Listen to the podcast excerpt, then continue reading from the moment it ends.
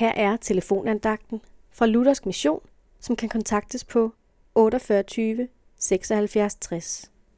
Andagtsholderen i dag er Eva Svensen.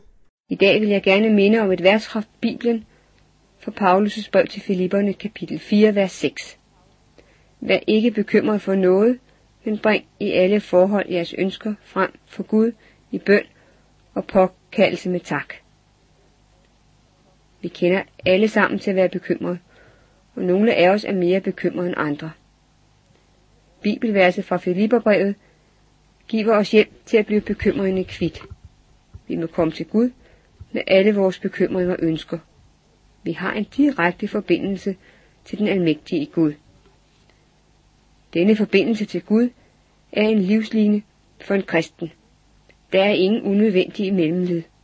Vi kan flittigt gøre brug af bøndens mulighed. Den vil være en hjælp for os til at leve et gladere liv i tillid til Gud. Og det vil også være en hjælp for os til at blive ved med at have tillid til Jesus. Fordi vi hele tiden bliver mindet om, hvordan han er med os.